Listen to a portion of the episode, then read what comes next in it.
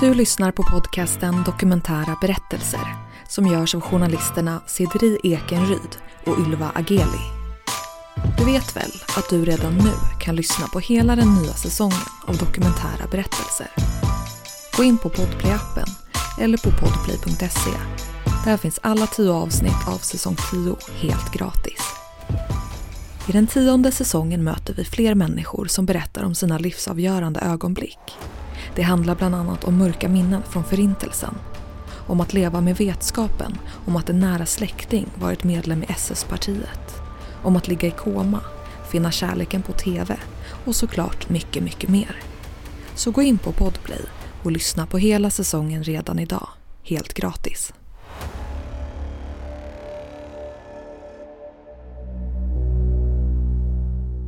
Just i den här stunden ligger det människor runt om i Sverige förlagda i koma.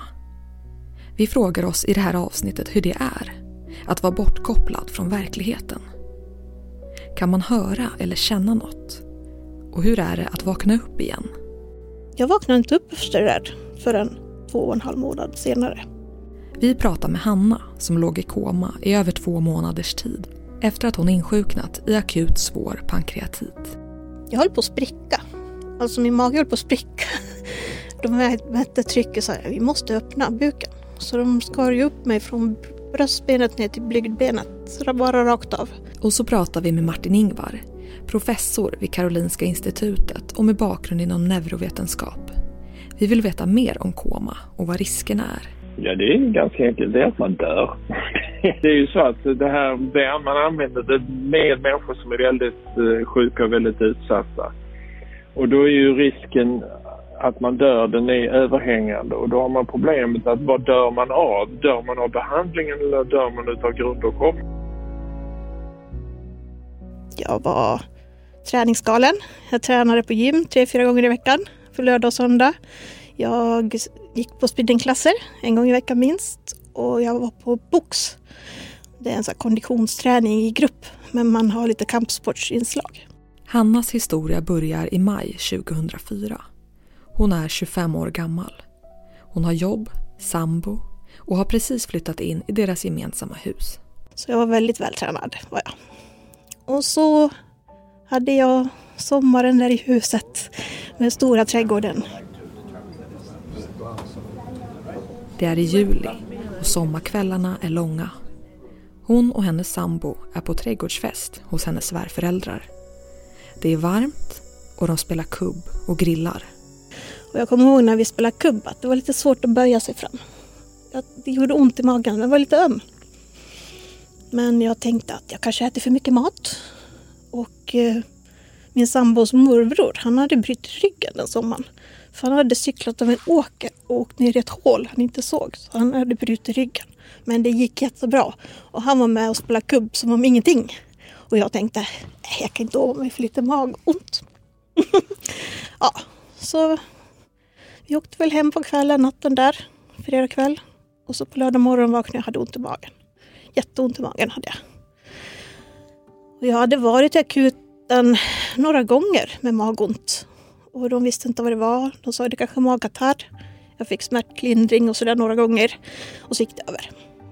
Så den här gången så ville inte jag åka till akuten. Eh, det tog inte så lång tid att åka dit, en kvart kanske med bil. Men det, jag hade ont och obekvämt. Jag ville inte sitta där och vänta.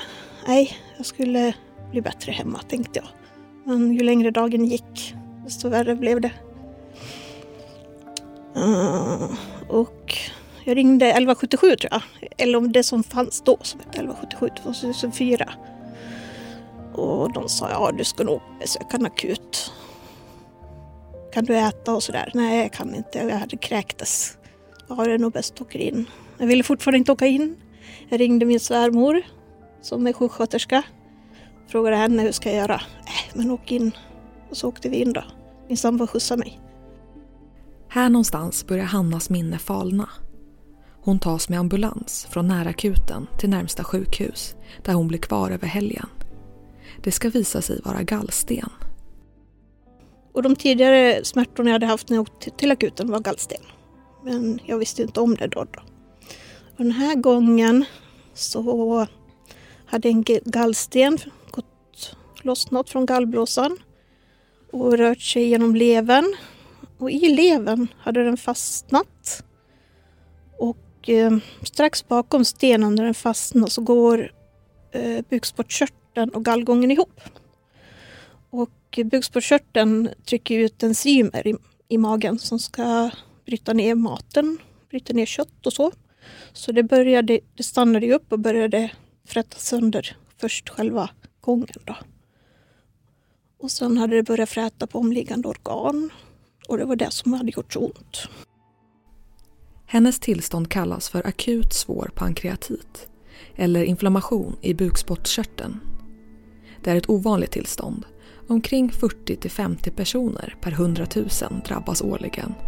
Och för 10-20% av dem kan förloppet bli allvarligt och kräva stora sjukhusresurser. Hanna var en av de procenten. Det är sommar. Det är lite lugnt sådär så jag hamnar inte ens på rätt avdelning. Jag hamnar på kvinnoavdelningen. Och de säger du får vänta till måndagen. Jag har också några vaga minnesbilder att de sa gå och ät sa de. Du kan ta en macka med de andra kvinnorna och äta det är det sista man ska göra. Men det, ja, jag har varit råd att försöka äta. Jag kommer ihåg att några satt där och berättade om sina systrar de hade opererat bort. Någon hade stor som en apelsin och någon hade stor som en vattenmelon. Det minns jag att de berättade. Jag har någon med minnesbild innan den här operationen. Och det var att jag låg i en säng och väntade på ronden och hade så ont. Och de sköterskorna sa men, men vänta på ronden, de kommer snart. Jag, jag har så ont, jag måste få hjälp. Och jag hade svårt att andas. Och man får ju panikångest när man inte kan få luft. Och så kom läkaren och så stod de i fotändan och diskuterade med varandra, fyra läkare. Typ så här. Och jag tappade det totalt. jag vet inte om det var smärtan eller eh, smärtstillande eller vad det var. Men jag sa, är ni dumma i hela huvudet? Ni kan ju inte stå där och bara prata om mig. Ni måste ju fråga mig. Ni måste ju hjälpa mig här. Jag har ont. Och då kommer en sköterska springande. Så jag får du inte prata med läkarna. om inte du är tyst nu och andas normalt så kommer du hamna i respirator. Så, Jaha, vad ska jag göra med den infon då? Liksom, jag har ingen aning. Och sen blir det mörkt. så kanske fick jag något lugnande eller någonting sånt. Men då, ja. Det blir måndag och läkarna beslutar att de ska operera bort gallstenen. De öppnar upp ett snitt nedanför revbenet på hennes högra sida. Och eh, de öppnar upp och det kommer ut en massa levrat blod. Och de tänker, vad är det här? Det ska inte vara blod i magen. Så de, nej, de bara lämnar det öppet. Och så ringer de min sambo och frågar, har din tjej varit med om någon olycka? Har hon ramlat? Har hon krockat? Och han känner att de fiskar lite grann efter, har du slagit henne? Att de försökte säga det på ett fint sätt. Om han var kvinnomisshandlare. Och det hade han ju absolut inte gjort, utan det här var ju bara otur. Och eh, eh, de väck, jag vaknade inte upp efter det där förrän två och en halv månad senare. Så det är medicininducerad koma, kallar de det. Och de måste helt enkelt göra det för man har så ont så man klarar inte av att vara vaken. Så när de hade sövt mig för operation så behöll de mig sövd. De behöll respiratorn och de behöll mig under uppsikt på intensiven. Då. För de var ju tvungna att komma fram till vad de skulle göra med mig. Koma är ett uh, uttryck för frånvarande utav medvetande. Vi hör Martin Ingvar, professor vid Karolinska institutet.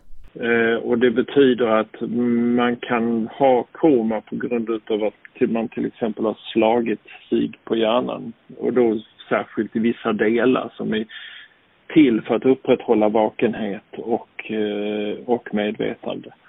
Eh, och eh, det, de delarna som jag talar om här, det, de sitter mest, mest i hjärnstammen.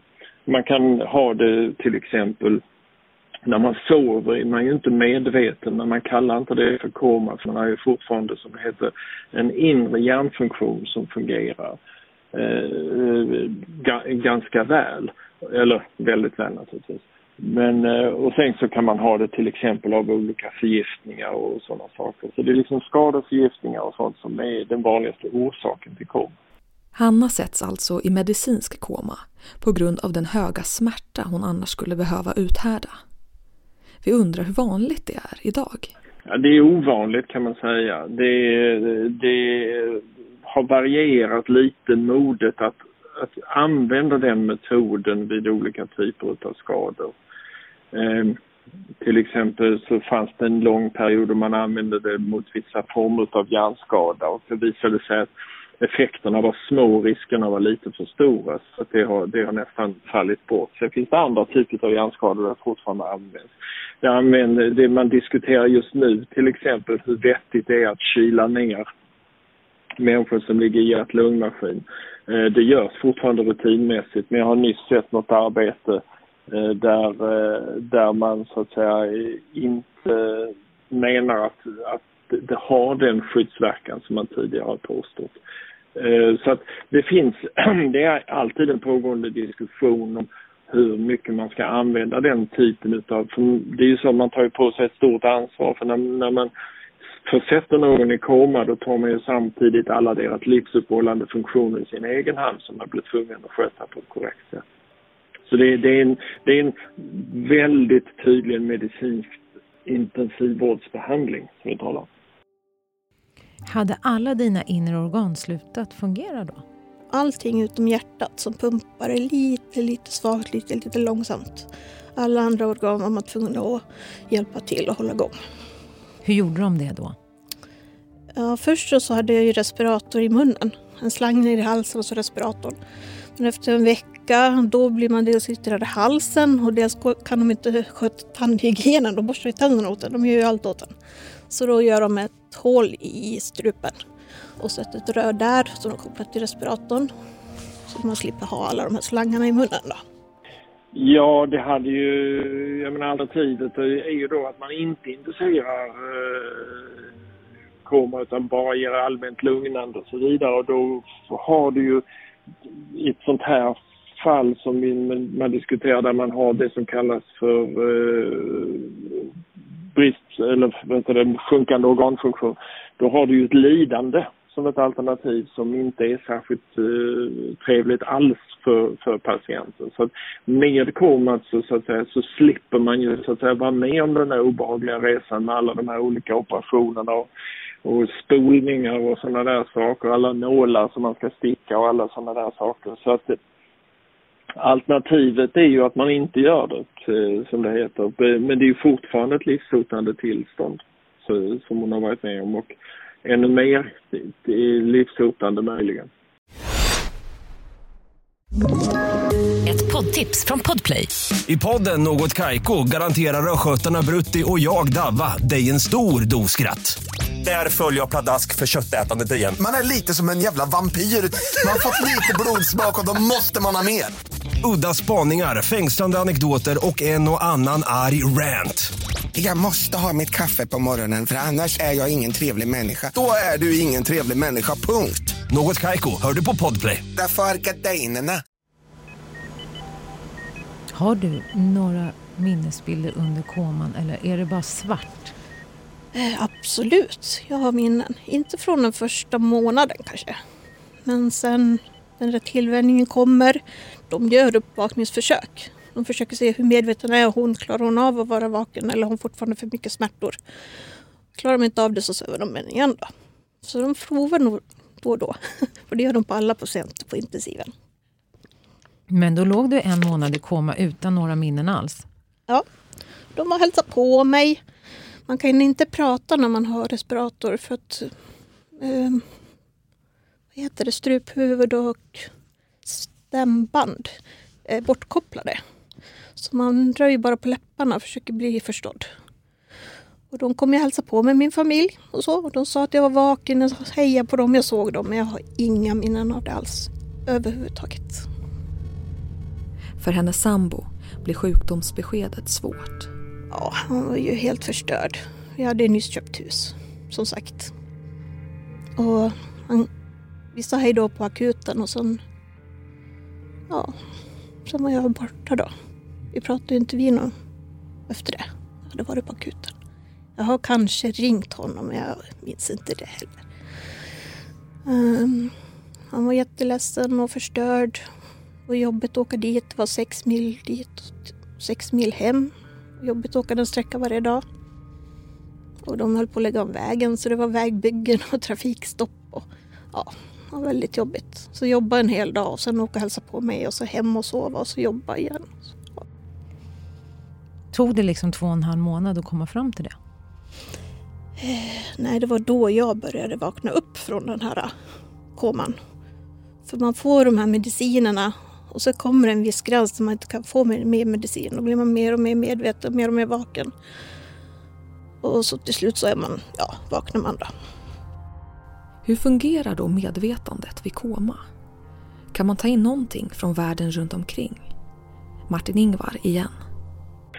Ja, alltså minnet är ju, minnet är ju en, en förpackning av man, hur man tycker det har varit och minnet är ju ingen, ingen eh, säker källa för hur det egentligen har varit. Det betyder att när du ligger i eh, till medvetande så är ju oftast tidsuppfattningen helt eh, urskruvad. Det vill säga det kan ha hänt men man vet möjligen att det har hänt, det kanske har hänt och så vidare. Och det där blir svårt att skilja på. Så det blir just den här typen av dimmiga, dimmiga minnen som eh, hon uppenbarligen redogör för.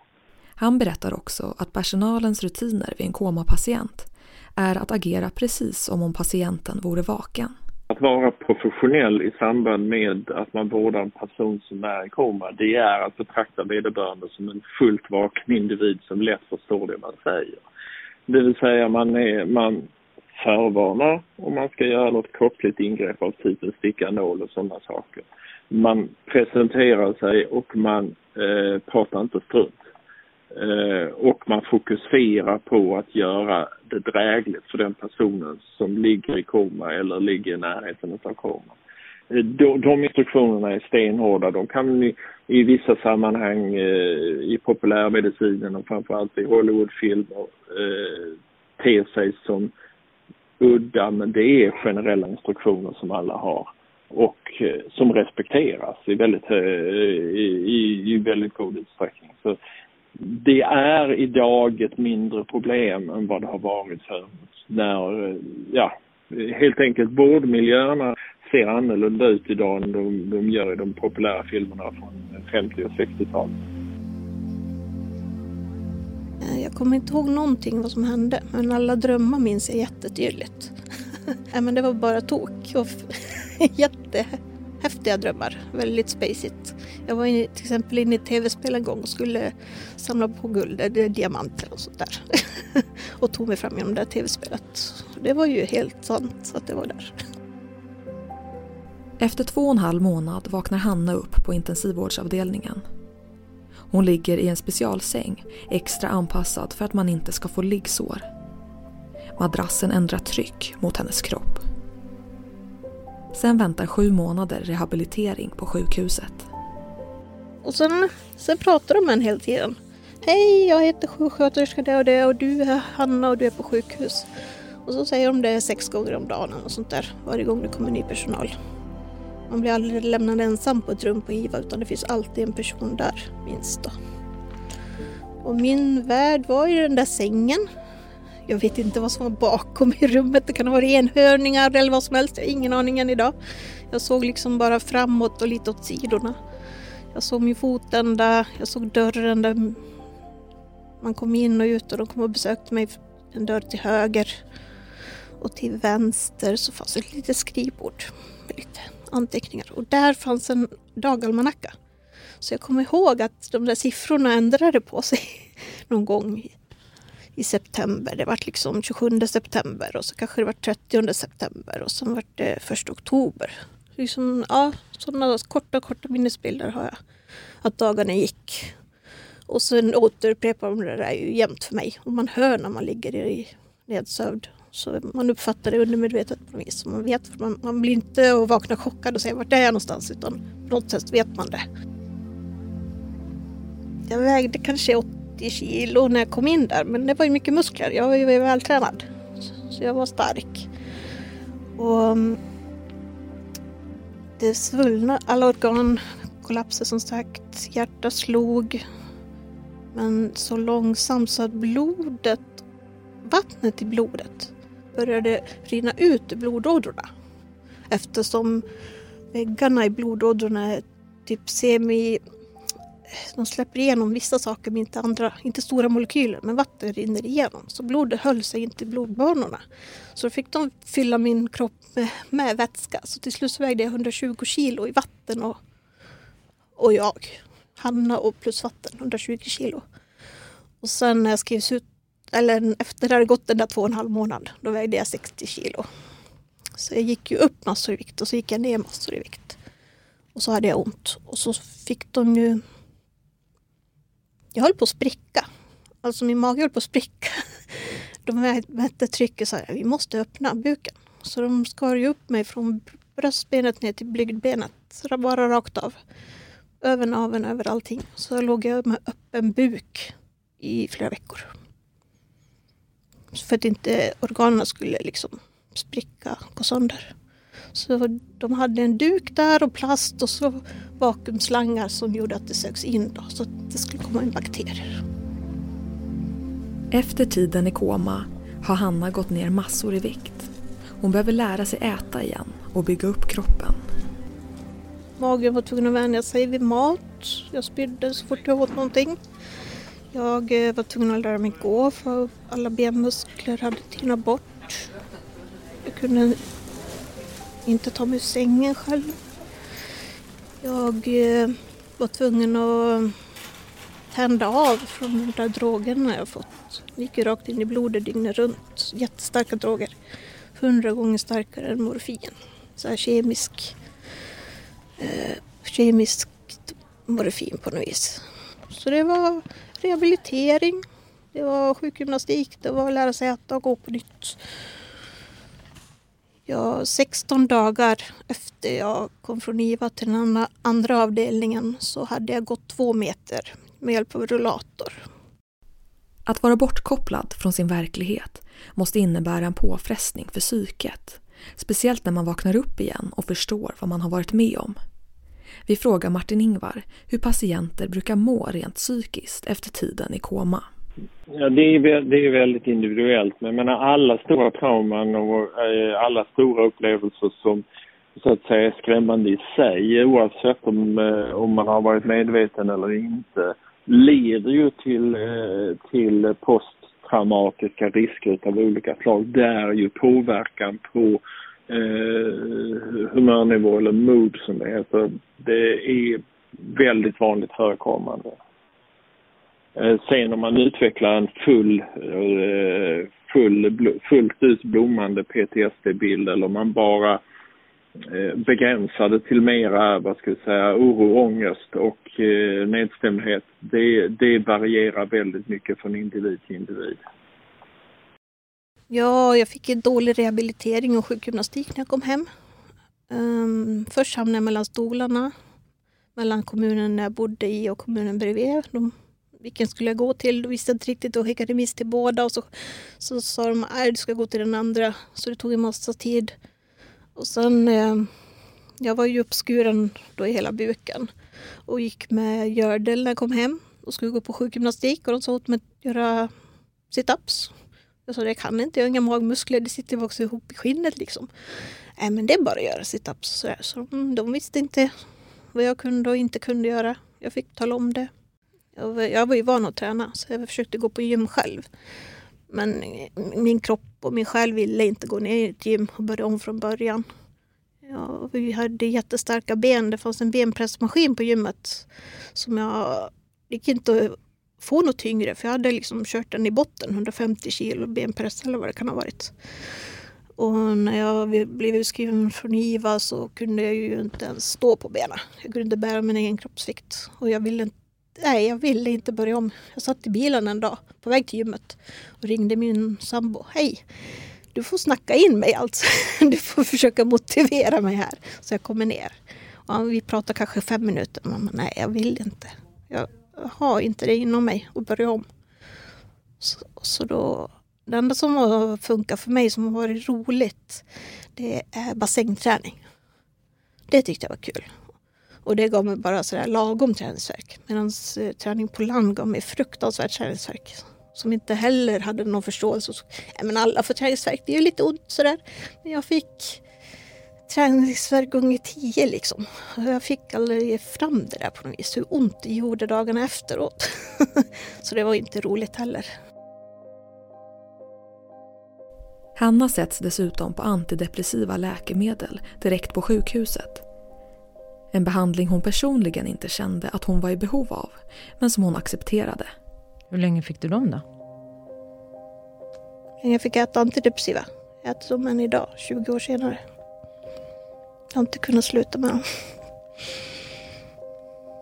Just för PTSD och det där också. Hjälper de dig tycker du? Då? Ja, de gör ju att man eh, accepterar saker. man blir inte så upprörd. Man får inte jag får inte ångest. Uh, så man... man eh, ja. Har du tänkt på att sluta eller? Nej, det går, går inte. Nej. Jag har trappat ner och jag har bytt mediciner och sådär. Och när ångesten kommer, det, det river i bröstet. Det är hemskt. Mm. Det är bra att det hjälper. Den här, för du berättade ju för mig när du mejlade att du hade ju PTSD efter det här. Mm. Kan du förklara för lyssnarna, hur tog den sig uttryck? Kan du ge exempel?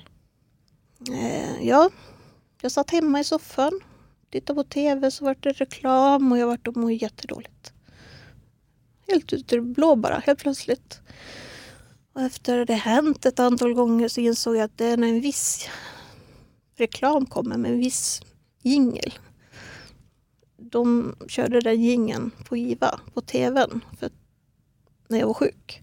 Så när jag hörde gingen då mådde kroppen dåligt så då kom det tillbaka.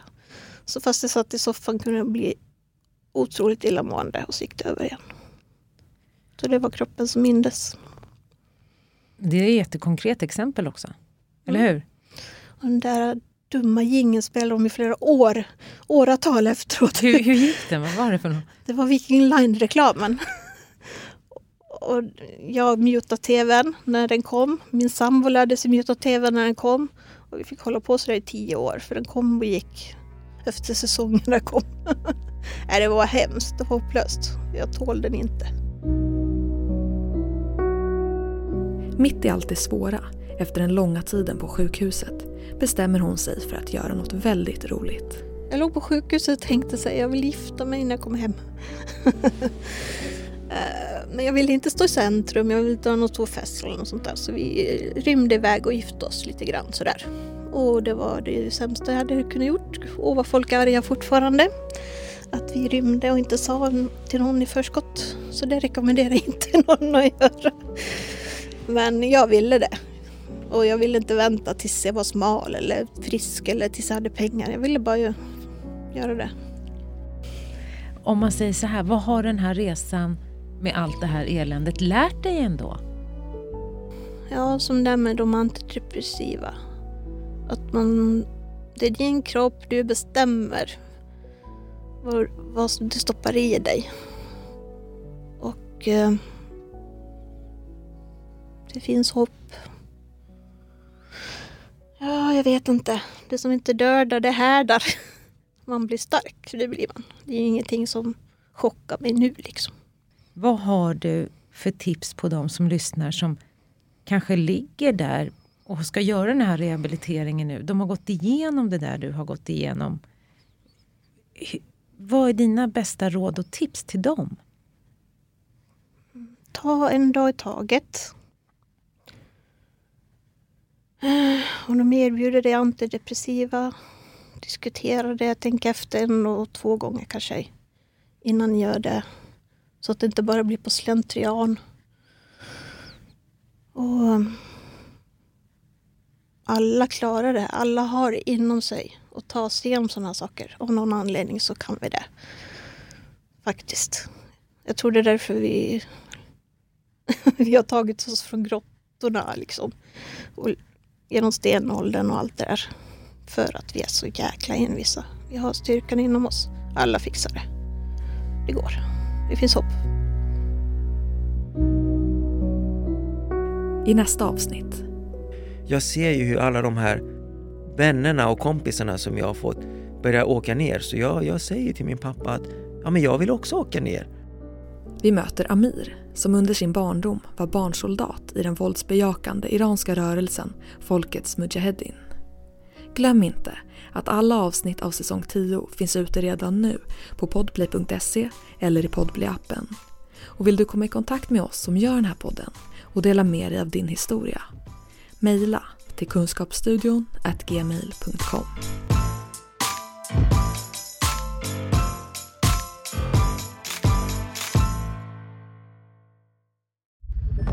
Podplay, en del av Ett poddtips från Podplay. I podden Något Kaiko garanterar östgötarna Brutti och jag, Davva, dig en stor dos skratt. Där följer jag pladask för köttätandet igen. Man är lite som en jävla vampyr. Man har fått lite blodsmak och då måste man ha mer. Udda spaningar, fängslande anekdoter och en och annan arg rant. Jag måste ha mitt kaffe på morgonen för annars är jag ingen trevlig människa. Då är du ingen trevlig människa, punkt. Något kajko, hör du på Podplay. Därför är gardinerna.